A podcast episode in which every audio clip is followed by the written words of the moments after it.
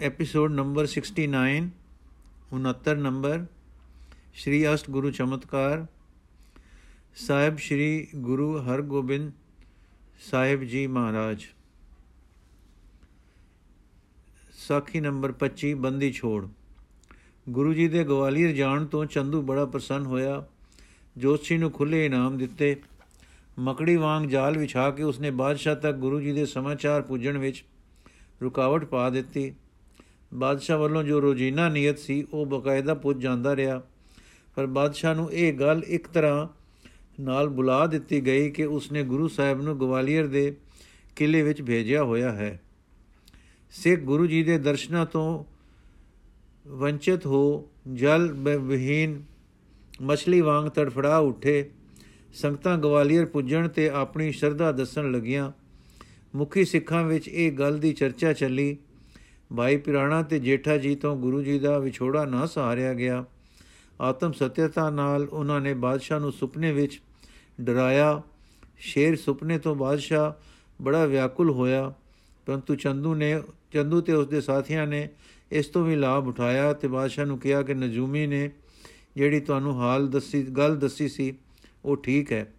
ਤੁਹਾਡੇ ਤੇ ਅੱਜਕੱਲ ਮਾੜੇ ਗ੍ਰਹਿ ਆਏ ਹੋਏ ਹਨ। ਗੁਰੂ ਹਰਗੋਬਿੰਦ ਸਾਹਿਬ ਨੂੰ ਕੁਝ ਦਿਨ ਗਵਾਲੀਅਰ ਹੋਰ ਬੈਠੇ ਰਹਿਣ ਦੇਣਾ ਚਾਹੀਦਾ ਹੈ, ਜੇ ਉਹਨਾਂ ਦੇ ਜਪ ਨਾਲ ਤੁਹਾਡੀ ਬਲਾ ਟਲ ਜਾਏ। ਭਾਈ ਜੇਠੇ ਨੇ ਜਦ ਵੇਖਿਆ ਕਿ ਸ਼ੇਰ ਦੇ ਡਰ ਤੇ ਹੋਰ ਅਰਥ ਲਏ ਗਏ ਹਨ, ਤਦ ਉਹਨਾਂ ਹਕੀਮ ਬਣ ਕੇ ਬਾਦਸ਼ਾਹ ਪਾਸ ਪੂਜਾ। ਤਦ ਉਹ ਹਕੀਮ ਬਣ ਕੇ ਬਾਦਸ਼ਾਹ ਪਾਸ ਪੂਜਾ। ਉਸ ਨੂੰ ਉਹਦੇ ਰੋਗ ਦੀ ਸਾਰੀ ਹਕੀਕਤ ਦੱਸੀ ਤੇ ਉਸ ਦਾ ਇਲਾਜ ਦੱਸਿਆ ਕਿ ਜੇ ਕਦੀ ਗੁਰੂ ਹਰਗੋਬਿੰਦ ਸਾਹਿਬ ਨੂੰ ਗਵਾਲੀਅਰ ਤੋਂ ਛੇਤੀ ਨਾ ਸਦਿਆ ਗਿਆ, ਤਾਂ ਤੁਹਾਡੀ ਜਾਨ ਦੀ ਖੈਰ ਨਹੀਂ। ਇਹ ਗੱਲ ਸੁਣ, ਬਾਦਸ਼ਾਹ ਦੇ ਦਿਲ ਲੱਗੀ ਤੇ ਵਜ਼ੀਰ ਖਾਨ ਨੂੰ, ਜੋ ਗੁਰੂ ਸਾਹਿਬ ਦਾ ਸਰਦ, ਸਰਦਾਲੂ ਤੇ ਬਾਦਸ਼ਾਹ ਦਾ ਵਜ਼ੀਰ ਸੀ, ਸਦ ਕੇ ਗੁਰੂ ਸਾਹਿਬ ਪਾਸ ਭੇਜਿਆ।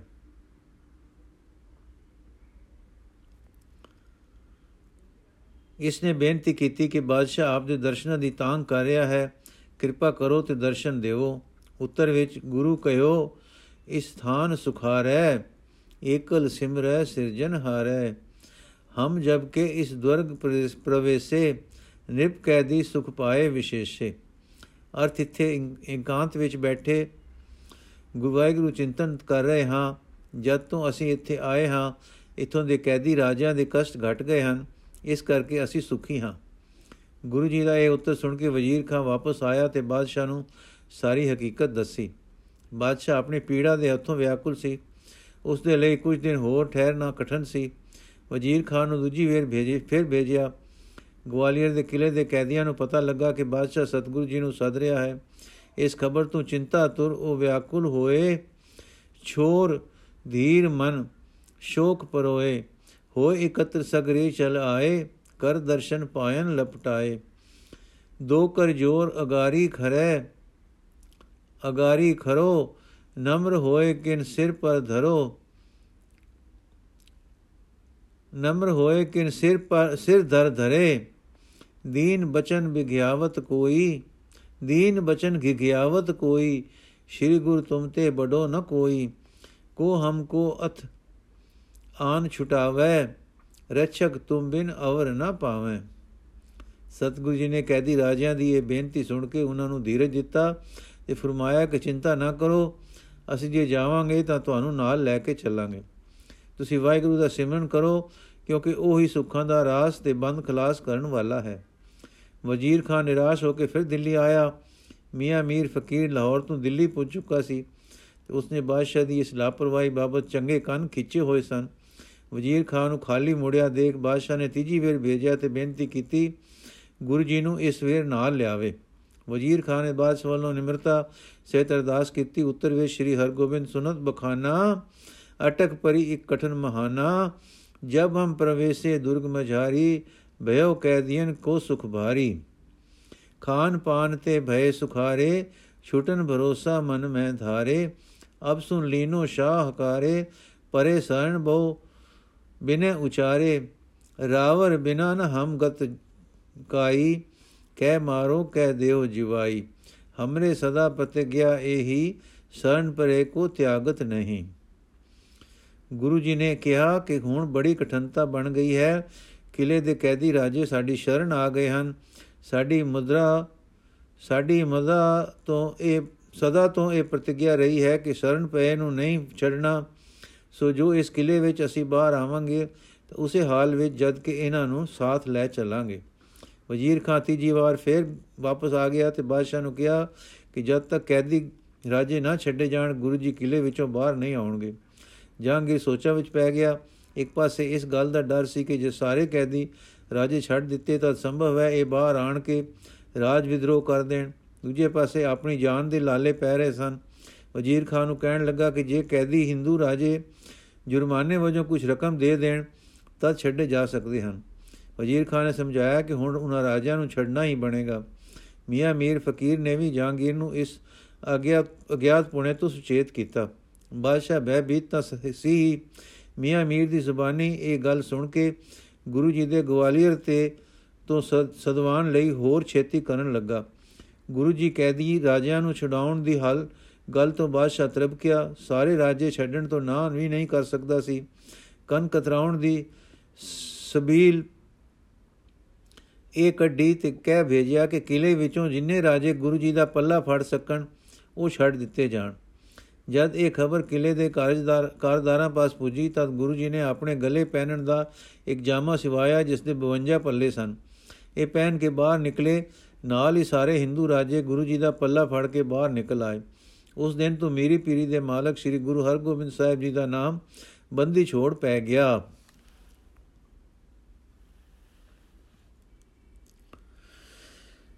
ਸਾਖੀ ਨੰਬਰ 26 ਬੰਦੀ ਛੋੜ ਦਾਤੇ ਦਾ ਰਾਮਦਾਸਪੁਰੇ ਜਾਣਾ। ਅੰਮ੍ਰਿਤਸਰ ਅੱਜ ਤਾਂ ਇੱਕ ਗੁਗ ਵਸਦਾ ਭਾਰਾ ਸ਼ਹਿਰ ਹੈ, ਪਰ ਕਦੇ ਇਹ ਇੱਕ ਚੱਕ ਹੁੰਦਾ ਸੀ। ਜਿਸ ਸਮੇਂ ਦਾ ਅਸੀਂ ਹਾਲ ਲਿਖ ਰਹੇ ਹਾਂ, ਉਸ ਸਮੇਂ, ਉਸ ਤੋਂ ਪਹਿਲਾਂ ਇਸ ਨੂੰ ਵਸਦੀ ਸਗਨ ਅਪਾਰ ਅਨੂਪ ਰਾਮਦਾਸਪੁਰ ਦਾ ਵਰ ਮਿਲ ਚੁੱਕਾ ਸੀ, ਔਰ ਇਹ ਚੱਕ ਤੋਂ ਇੱਕ ਛੋਟੀ ਨਗਰੀ ਬਣ ਚੁੱਕਾ ਸੀ। ਵਪਾਰ ਦੀ ਇੱਥੇ ਰੌਣਕ ਹੋ ਗਈ ਸੀ। ਕਿਰਤਕਾਰ ਵੀ ਮਿਲਦਾ ਸੀ। ਅਤੇ ਦੂਰ ਦੂਰ ਤੋਂ ਆਇਆਂ ਨੂੰ ਰੋਜ਼ਗਾਰ ਵੀ ਲੱਭਦਾ ਸੀ। ਇੱਥੇ ਵਸੋਂ ਜਿੰਨੀ ਕੁ ਸੀ, ਰੌਣਕ ਵਾਲੀ ਸੀ। ਇੱਕ ਗੱਲ ਉਦੋਂ ਸੀ ਜੋ ਅੱਜ ਘਟ ਹੈ ਕਿ ਹਰ ਇੱਕ ਵਾਸੀ ਨੂੰ ਵਸਣ ਦੀ ਜਾਂਚ ਸੀ। ਉਹ ਜਾਂਚ ਕੀ ਹੁੰਦੀ ਸੀ? ਹਰ ਇੱਕ ਨੂੰ ਆਪਣੇ ਪਿਆਰੇ ਪਿਤਾ ਦੀ ਵੰਸ਼ ਜਾਣ ਕੇ ਪਿਆਰ ਕਰਨਾ। ਆਪਣੇ ਹੱਕ ਲਈ ਤਾਂ ਸਭ ਕੋਈ ਜ਼ੋਰ ਮਾਰਦਾ ਹੈ, ਪਰ ਦੂਸਰੇ ਦੇ ਹੱਕ ਦੀ ਪਰਵਾਹ ਕਰਨੀ ਕਿਸੇ ਵਿੱਚ ਹੀ ਹੀ ਹੁੰਦੀ ਹੈ, ਔਰ ਉਹ ਕਿਸੇ ਕੌਣ ਹੁੰਦੇ ਹਨ? ਉਹ ਜਿਨ੍ਹਾਂ ਨੂੰ ਪਰਮੇਸ਼ਰ ਦਾ ਪਿਆਰ ਹੁੰਦਾ ਹੈ। ਤੇ ਜੋ ਸੰਸਾਰ ਵਿੱਚ ਜਨਮ ਲੈ ਕੇ ਮਨੁੱਖ ਵਾਂਗੂ ਜਿਉਣਾ, ਮਨੁੱਖਤਾਈ ਦੀ ਸਮ, ਨੂੰ ਸਮਝਣਾ ਤੇ ਪੂਰਨ ਮਨੁੱਖ ਬਣ ਕੇ ਪਰਮੇਸ਼ਰ ਦੀ ਪੂਰਨਤਾਈ ਵਿੱਚ ਜੀਣ ਦਾ ਚਾਅ ਰੱਖਦੇ ਹਨ। ਉਹ ਹਰ ਹਿਰਦੇ ਨੂੰ ਆਪਣੇ ਵਰਗਾ ਜਾਣਦੇ ਹਨ। ਜੇ ਕੋ ਆਪਣੇ ਹਿਰਦੇ ਨੂੰ ਸੱਟ ਲੱਗਣੀ ਬੁਰੀ ਜਾਣਦੇ ਹਨ, ਉਕਰ ਕਿਸੇ ਹਿਰਦੇ ਨੂੰ ਸੱਟ ਲੱਗਣ ਲਾਉਣੀ ਵੀ ਬੁਰੀ ਜਾਣਦੇ ਹਨ। ਜਿਸ ਤਰ੍ਹਾਂ ਆਪਣੇ ਹਿਰਦੇ ਲਈ ਸੁਖ ਦੇ ਚਾਹਵਾਨ ਹੁੰਦੇ ਹਨ। ਇਸੇ ਤਰ੍ਹਾਂ ਦੂਜਿਆਂ ਹਿਰਦਿਆਂ ਨੂੰ ਵੀ ਸੁਖ ਦੇਣ ਦੇ ਚਾਹਵਾਨ ਹੁੰਦੇ ਹਨ। ਉਹ ਜਿਉਣਾ ਇਸ ਤਰ੍ਹਾਂ ਦੇ ਭਲੇ ਜੀਵਨ ਨੂੰ ਸਮਝਦੇ ਹਨ। ਉਸ ਉਸ ਛੋਟੀ ਨਗਰੀ ਅੰਮ੍ਰਿਤਸਰ ਵਿੱਚ ਤਦੋਂ ਇਹ ਗੱਲ ਅੱਜ ਨਾਲੋਂ ਬਹੁਤ ਵਧੇਕ ਸੀ। ਅੱਜ ਇਹ ਗੱਲ ਘਟ ਗਈ ਹੈ। ਆਮ ਕਰਨੀ ਪਛਮੀ ਰੀਸਾਂ ਕਰਕੇ ਲੋ ਲਈ ਤ੍ਰਿਸ਼ਨਾ ਦੀ ਵੱਧਦੀ ਜਾ ਰਹੀ ਹੈ। ਜੋ ਲੋਕ ਇਸ ਭਲੇ ਜੀਵਨ ਨੂੰ ਚੰਗਾ ਜਾਣਦੇ ਹਨ, ਪਰ ਆਪ ਤੁਰ ਨਹੀਂ ਸਕਦੇ। ਉਹ ਤਾਂ ਇਸ ਜੀਵਨ ਵਾਲਿਆਂ ਨੂੰ ਭਲੇ ਪੁਰਖ ਕਹਿੰਦੇ ਹਨ। ਪਰ ਜੋ ਸਵਾਰਥ ਦੇ ਨੇ ਅੰਨੇ ਬੋਲੇ ਕਰ ਦਿੱਤੇ ਹਨ, ਮਾਇਆ ਤੇ ਮਾਦਾ ਪ੍ਰਸਤ ਹੋ ਰਹੇ ਹਨ, ਉਹ ਐਸੇ ਲੋਕਾਂ ਨੂੰ ਮੂਰਖ ਕਹਿੰਦੇ ਹਨ। ਉਹਨਾਂ ਦੀ ਆਪਣੀ ਸਿਆਣਪ ਇਸ ਗੱਲ ਵਿੱਚ ਹੈ ਕਿ ਨਿਜ ਦਾ ਲਾਹਾ ਕੱਢੋ, ਚਾਹੇ ਜਿਕੂ ਨਿਕਲੇ, ਸੁਖ ਲਓ, ਜਿਕੂ ਮਿਲੇ। ਗੱਲ ਕੀ, ਸਵਾਰਥ ਮੁਖ ਰੱਖੋ, ਚਾਹੇ ਹੋਰਨਾਂ ਨਾਲ ਕੁਝ ਪਈ ਵਰਤੇ। ਉਹਨਾਂ ਦਾ ਅੰਤ ਇਹ ਹੁੰਦਾ ਹੈ ਕਿ ਇਥੋਂ ਦੇ ਲਾਭ ਹਸਰਤ ਭਰੇ ਦਿਲ ਨਾਲ ਇੱਥੇ ਛੱਡਦੇ ਹਨ। ਨਾਲ ਲਿਜਾਵਣ ਦੀ ਵਾਹ ਨਹੀਂ ਲੱਗਦੀ। ਆਪ ਇੱਥੇ ਹੋ ਰਹਿਣਾ ਉਹਨਾਂ ਦੇ ਵਸ ਤੋਂ ਬਾਹਰ ਹੋ ਜਾਂਦਾ ਹੈ। ਇਸ ਤਰ੍ਹਾਂ ਅੰਤ ਵੇਲੇ ਹਸਰਤਾਂ ਦੇ ਭਾਰ ਹੇਠ ਦੱਬੇ ਹੋਏ ਜਾਂਦੇ ਹਨ। ਸ਼ੋਕ ਕੇ ਨਾਲ ਜਾਣ ਵਾਲਾ ਵਖਰ ਨਾਮ ਦੀ ਭਲਾਈ ਨਾਲ ਜੀਵਣਾ ਲੱਭ ਲੱਦ ਨਾ ਸਕੇ। ਸਮੇਂ ਦੇ ਫੇਰ ਨੇ ਸਾਡੇ ਇਸ, ਸਾਡੇ ਵਿੱਚ ਐਸੇ ਜੀਵਨ ਜੋ ਸਤਗੁਰਾਂ ਨੇ ਪੈਦੇ ਪੈਦਾ ਕੀਤੇ ਸੇ, ਘਟਾ ਦਿੱਤੇ ਹਨ। ਅੱਜ ਸਿੱਟਾ ਕੀ ਨਿਕਲ ਰਿਹਾ ਹੈ ਕਿ ਸਭ ਕੋਈ ਆਖਦਾ ਹੈ, ਸਿੱਖ ਗਿਰ ਰਹੇ ਹਨ। ਗਿਰਨਾ ਇਹੋ ਹੈ ਕਿ ਉੱਚੇ ਭਾਵਾਂ ਵਾਲਿਆਂ ਦੀ ਗਿਣਤੀ ਥੱਲੇ ਜਾ ਲੱਗੀ ਹੈ ਤੇ ਹਰ ਦਿਨ ਘਟ ਰਹੀ ਹੈ। ਹਾਂ, ਅੱਜ ਅਸੀਂ ਇਸ ਥਾਂ ਅੰਮ੍ਰਿਤਸਰ ਦੇ ਸਾਫ਼ ਦਿਲ ਲੋਕਾਂ ਵਿੱਚ ਇੱਕ ਅਚਰਜ ਖੁਸ਼ੀ ਵੇਖ ਰਹੇ ਹਾਂ, ਦੇਖ ਰਹੇ ਹਾਂ। ਗਰੀਬ ਪਰ ਖੁਸ਼ ਦਿਲ ਮਾਲਣਾ ਫੁੱਲਾਂ ਦੀਆਂ ਟੋਕਰੀਆਂ ਗਲੀ ਗਲੀ ਲਈ ਫਿਰ ਫਿਰ ਰਹੀਆਂ ਹਨ। ਖਿੜੇ ਮੱਥੇ ਵਾਲੀਆਂ ਅੰਦਰੋਂ ਬਾਹਰੋਂ ਸੁਥਰੀਆਂ ਤੇ ਸੁਥਰੇ ਘਰਾਂ ਵਾਲੀਆਂ ਦਾਣੇ ਦੇ ਦੇ ਕੇ ਫੁੱਲ ਲੈ ਰਹੀਆਂ ਹਨ। ਕੋਈ ਸੇਰੇ ਤੇ ਮਾਲਾ ਗੁੰਦ ਰਹੀ ਹੈ, ਕੋਈ ਸਰੀਆਂ ਪਰੋ ਰਹੀ ਹੈ, ਕੋਈ ਡੰਡੀਆਂ ਤੋੜ ਕੇ ਨਿਰੀਆਂ ਖੰਖੜ ਪੰਖੜੀਆਂ ਦੀ ਝੋਲੀ ਭਰ ਰਹੀ ਹੈ। ਮਨੁੱਖਾਂ ਵੱਲ ਵੇਖੋ, ਆਪਣੇ ਹੱਟਾਂ ਨੂੰ ਸਜਾ ਰਹੇ ਹਨ, ਬਾਜ਼ਾਰ ਵਿੱਚ ਛਿਣਕਾਓ ਹੋ ਰਹੇ ਹਨ, ਖੁਸ਼ੀ ਦੇ ਭਰੇ ਇੱਧਰ ਉੱਧਰ ਦੌੜੇ ਫਿਰਦੇ ਹਨ। ਲਾਗਲੇ ਪਿੰਡ ਤੋਂ ਵੀ ਲੋਕੀ ਚਾਉ ਭਰੇ ਨਗਰੀ ਵਿੱਚ ਆ ਰਹੇ ਹਨ। ਸ਼੍ਰੀ ਹਰਮੰਦਰ ਜੀ ਵਿੱਚ ਵੀ ਬੜੀ ਰੌਣਕ ਹੈ, ਮੇਲੇ ਦੀ ਨਹੀਂ, ਪਰ ਸੰਗਤਾਂ ਦੀ, ਜੋ ਕੀਰਤਨ ਤੇ ਸ਼ਬਦਾਂ ਦੇ ਉਚਾਰ ਵਿੱਚ ਮਗਨ ਹਨ। ਅੱਜ ਕੀ ਹੈ, ਕੋਈ ਰਾਜਾ ਆ ਰਿਹਾ ਹੈ? ਨਹੀਂ ਨਹੀਂ ਤੇ ਲੋਕੀ ਦੇ ਨਾਥ ਆ ਰਹੇ ਹਨ। ਕੈਦਖਾਨੇ ਰਚ ਕੇ ਸਿਪਾਹੀਆਂ ਦੇ ਦਾਬੇ ਨਾਲ ਲੋਕਾਂ ਨੂੰ ਬੰਦੀ ਵਿੱਚ ਪਾਉਣ ਵਾਲੇ ਜ਼ੋਰ ਧੱਕੇ ਨਾਲ ਬਣੇ ਨਾਥ ਆ ਰਹੇ ਹਨ। ਨਹੀਂ, ਬੰਦੀ ਛੋੜ ਨਾਥ ਆ ਰਹੇ ਹਨ। ਕੈਦਖਾਨਿਆਂ ਵਿੱਚੋਂ ਕੱਢਣ ਵਾਲੇ ਪ੍ਰੇਮ ਦਾ ਰਾਜ ਫੈਲਾਉਣ ਵਾਲੇ ਲੋਕਾਂ ਦੀ ਹੂਬ ਨਾਲ ਪਿਆਰੇ ਗਏ ਅਨਾਥਾਂ ਦੀ ਪ੍ਰਤਪਾਲਾ ਕਰਨ ਵਾਲੇ ਨਾਥ ਆ ਰਹੇ ਹਨ। ਉਹ ਪਰਤਾ, ਉਹ ਪਾਤੇ ਆ ਰਹੇ ਹਨ ਜੋ ਡਰ ਨਾਲ ਦਿਲਾਂ ਨੂੰ ਤੰਗ ਕਰਕੇ ਰਾਜ ਨਹੀਂ ਕਰਦੇ, ਪਰ ਜੋ ਅਬੈਦਾਨ ਕਰਕੇ ਦਿਲਾਂ ਨੂੰ ਖੁੱਲਾ ਤੇ ਉੱਚਾ ਕਰਕੇ ਦਿਲ ਤਖਤਿਆਂ ਉੱਤੇ ਪਿਆਰ ਨਾਲ ਬਿਠਾਲੇ ਜਾਂਦੇ ਹਨ। ਜੋ ਪਾਤਸ਼ਾਹ ਨਹੀਂ ਪਰ ਸੱਚੇ ਪਾਤਸ਼ਾਹ ਕਹਾਉਂਦੇ ਹਨ। ਇਹਨਾਂ ਨੂੰ ਲੋਕ ਇਸ ਭਰਮ ਵਿੱਚ ਵੱਡਾ ਨਹੀਂ ਆਖਦੇ ਕਿ ਮਤਾਂ ਖੁਸ਼ ਹੋ ਕੇ ਸਾਨੂੰ ਆਪਣੇ ਜ਼ੋਰ ਜ਼ੁਲਮ ਦੀ ਵਡਿਆਈ ਦਾ ਹਿੱਸੇਦਾਰ ਬਣਾ ਕੇ ਵਡਿਆ ਦੇਣਗੇ। ਪਰ ਇਸ ਸਵਾਦ ਵਿੱਚ ਵੱਡਾ ਆਖਦੇ ਹਨ ਕਿ ਇਸ ਵੱਡੇ ਨੇ ਸਾਡੇ ਦਿਲ ਵੱਡੇ ਕਰ ਦਿੱਤੇ ਹਨ। ਹਾਂ, ਉਹ ਖੜਕ ਦੀ ਵੀ ਧਾਰਦਾ ਹੈ, ਤਰਾਸ ਦੇਣ ਲਈ ਨਹੀਂ, ਪਰ ਤਰਾਸ ਨਾਲ ਦੱਬੇ ਹੋਇਆਂ ਨੂੰ ਤਰਾਸ, ਦਾਤਿਆਂ ਤੋਂ ਤਰਾਸ ਰਹਿਤ ਕਰਨ ਲਈ। ਜੋ ਪ੍ਰੇਮ ਨਾਲ ਫਤਿਹ ਪਾਉਂਦਾ ਤੇ ਪ੍ਰੇਮ ਨਾਲ ਵਧਾਉਂਦਾ ਹੈ, ਪ੍ਰੇਮ ਦਾ ਹਾਲਾ ਲੈਂਦਾ, ਪ੍ਰੇਮ ਦੀਆਂ ਲਹਿਰਾਂ, ਨਹਿਰਾਂ ਚਲਾਉਂਦਾ ਹੈ, ਜੋ ਪ੍ਰੇਮ ਤਲਬਾ ਦਿੰਦਾ ਹੈ ਤੇ ਪ੍ਰੇਮ ਜਗੀਰਾਂ ਬਖਸ਼ਦਾ ਹੈ। ਉਹ ਕਿੱਡਾ ਕੋ ਵੱਡਾ ਆਪ ਹੈ? ਹਾਂ, ਤਲਵਾਰ ਜਿੱਥੇ ਪ੍ਰੇਮ ਨੂੰ ਕਤਲ ਕਰਕੇ ਕੁਲਕੁਲਾ ਹੋ ਕੇ ਨਹੀਂ ਲਟਕਦੀ, ਪਰ ਪ੍ਰੇਮ ਦੇ ਬਾਗ ਦੀ ਰੱਖਿਆ ਕਰਨ ਵਾਲੀ ਵਾੜ ਬਣ ਕੇ ਖੜੋਂਦੀ ਹੈ। ਜਿੱਥੇ ਤਲਵਾਰ ਦੀ ਮਹਿ ਵਿੱਚ ਲਾਲਚ ਤੇ ਕ੍ਰੋਧ ਨਹੀਂ, ਪਰ ਦਇਆ ਤੇ ਉਤਸ਼ਾਹ ਹੈ। ਇਹ ਤਲਵਾਰ ਅਰੋਗਾਂ ਨੂੰ ਰੋਗ ਹੋ ਕੇ ਨਹੀਂ ਚੰਬੜਦੀ, ਪਰ ਨਮੋ ਰੋਗ ਰੋਗੇ। ਦੇ ਅਸੂਲ ਵਾਂਗੂ ਰੋਗ ਨੂੰ ਰੋਗ ਰੂਪ ਹੋ ਰਹੀ ਹੈ। ਇਹ ਤਲਵਾਰ ਅਮਨ ਲਈ ਜ਼ੁਲਮ ਦਾ ਰੂਪ ਨਹੀਂ ਧਾਰ ਰਹੀ, ਪਰ ਜ਼ੁਲਮ ਦੂਰ ਕਰਨ ਲਈ ਅਮਨ ਦਾ ਰੂਪ ਧਾਰਦੀ ਹੈ। ਇਹ ਤਲਵਾਰ ਭਿਆਨਕ ਰਸ ਦਾ ਉਦੀਪਨ ਕਰਨ ਵਾਲੀ ਨਹੀਂ ਹੈ, ਪਰ ਬੀਰ ਰਸ ਦਾ ਅਲੰਬਨ ਹੈ। ਇਹ ਤਲਵਾਰ ਵੈਰ ਭਾਵ ਨਾਲ ਭਰਾ ਨੂੰ ਵੈਰੀ ਜਾਣ ਕੇ ਗਰਦਨ ਤੋੜਨ ਵਾਲੀ ਨਹੀਂ, ਪਰ ਭਰਾਵਾਂ ਨੂੰ ਵੈਰੀ ਜਾਣ ਕੇ ਗਰਦਨ ਤੋੜਨ ਵਾਲਿਆਂ ਦੀ ਤਲਵਾਰ ਦੇ ਅੱਗੇ ਸੱਚੀ ਢਾਲ ਹੈ। ਹਾਂ, ਤਲਵਾਰ ਦਾ ਧਾਰਨਾ ਤੇ ਇਸ ਨੂੰ दारू ਰੂਪ ਰੱਖਣਾ ਦਾਨੇ ਹੀ ਵੈਦ ਦਾ ਕੰਮ ਹੈ। ਅਲੜਾਂ ਦੇ ਹੱਥ ਆਈ, ਇਹ ਆਪਣੇ ਹੀ ਪੜਛੇ ਲਾਉਂਦੀ ਹੈ। ਇਸ ਖੜਕ ਦਾ ਧਾਰਨ ਵਾਲਾ ਸੰਸਾਰ ਨੂੰ ਉਸ ਚੋਟੀ ਤੇ ਲਿਜਾਇਆ ਚਾਹੁੰਦਾ ਹੈ, ਜਿੱਥੇ ਜਾ ਤਲਵਾਰ ਦੀ ਲੋੜ ਨਹੀਂ ਰਹਿੰਦੀ।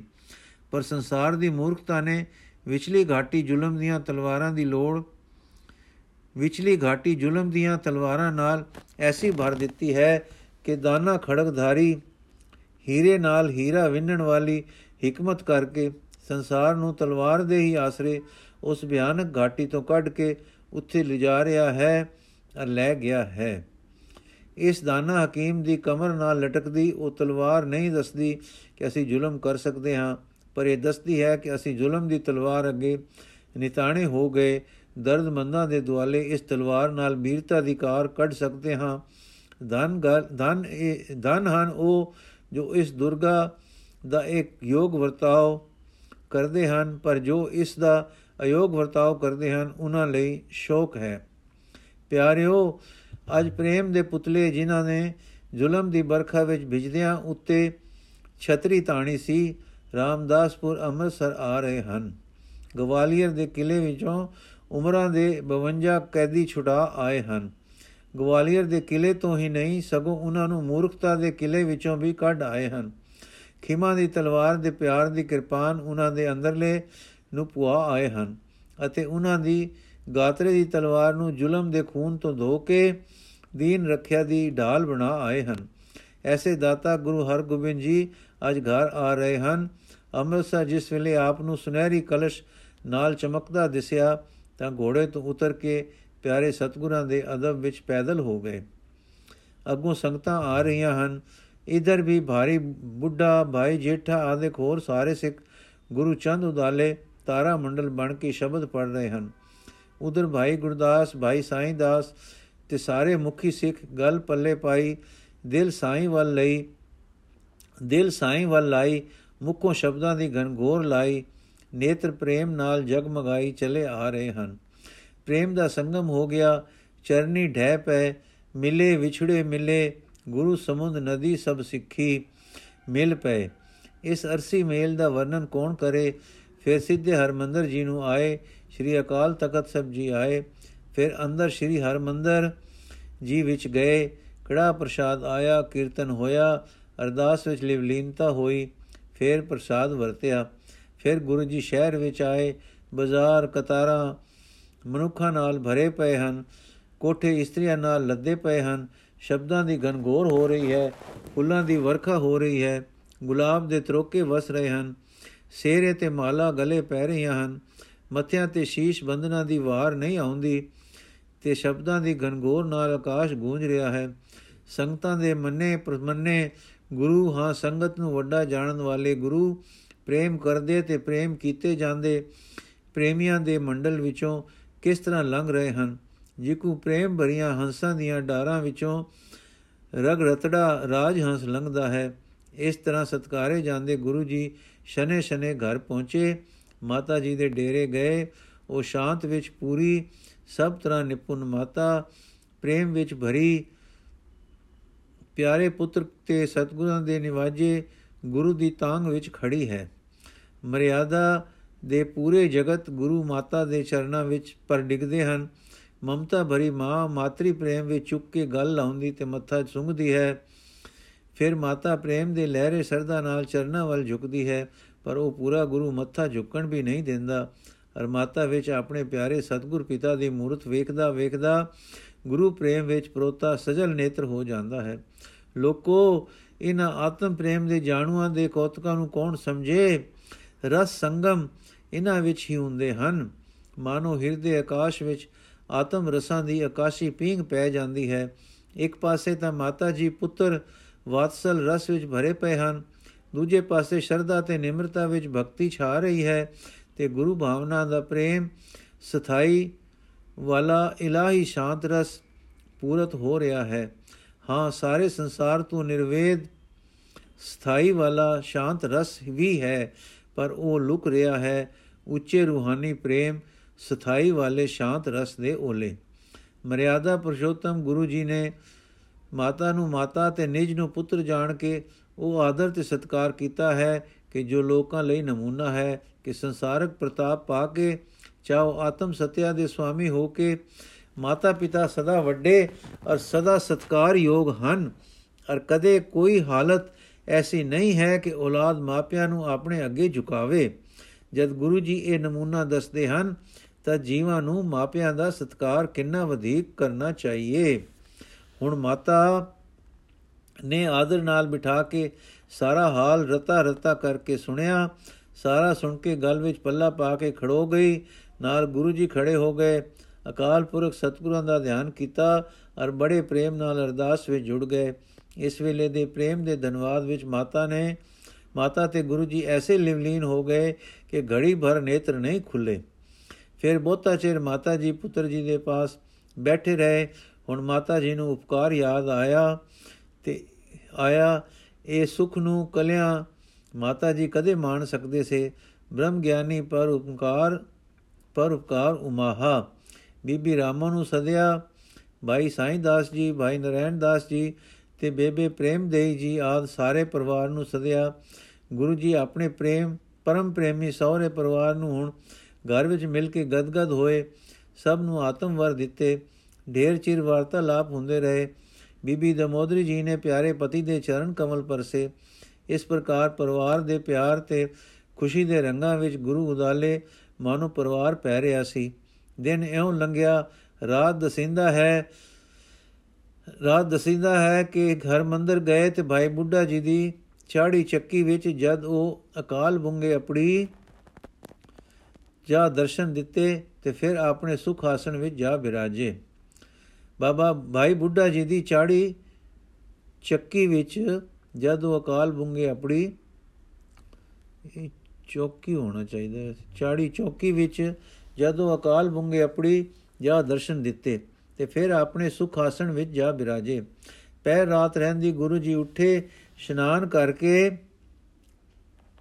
ਆਪਣੇ ਧਿਆਨ ਮਗਨ ਹੋ ਗਏ। ਫਿਰ ਉਸ ਵੇਲੇ ਕਿ ਜਿਸ ਵੇਲੇ ਸ੍ਰੀ ਗੁਰੂ ਗ੍ਰੰਥ ਸਾਹਿਬ ਜੀ ਦੇ ਸ੍ਰੀ ਦਰਬਾਰ ਸਾਹਿਬ ਆਉਂਦੇ ਹਨ, ਆਪ ਸ੍ਰੀ ਹਰਮੰਦਰ ਜੀ ਆਏ, ਆਸਾ ਦੀ ਵਾਰ ਲੱਗ ਰਹੀ ਸੀ। ਭੋਗ ਪਏ ਤੇ ਸ੍ਰੀ ਅਕਾਲ ਤਖਤ ਸਾਹਿਬ ਜੀ ਆਪ ਆ ਬਿਰਾਜੇ। ਇੱਥੇ ਪਿਆਰੇ ਸਿੱਖ ਆ ਜੁੜੇ ਵਾਰਤਾਲਾਪਾਂ ਹੋਈਆਂ, ਅਨੇਕ ਪ੍ਰੇਮੀਆਂ ਦੇ ਪ੍ਰੇਮ ਪੂਰਨ ਹੋਏ। ਇਸ ਤਰ੍ਹਾਂ ਦੇ ਆਤਮਦਾਨ ਕਰਦਿਆਂ ਸੁਨੇਹਾ ਆਇਆ ਕਿ ਪਾਤਸ਼ਾਹ ਮੰਦਰ ਯਾਤਰਾ ਲਈ ਆਉਂਦਾ ਹੈ।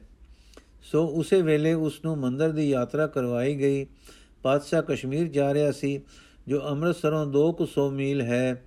ਸਤਗੁਰਾਂ ਅੱਗੇ ਪਾਤਸ਼ਾਹ ਨੇ ਕਸ਼ਮੀਰ ਨਾਲ ਚੱਲਣ ਦੀ ਯਾਚਨਾ ਕੀਤੀ, ਜੋ ਗੁਰੂ ਜੀ ਨੇ ਪ੍ਰਵਾਨ ਕੀਤੀ ਸੀ।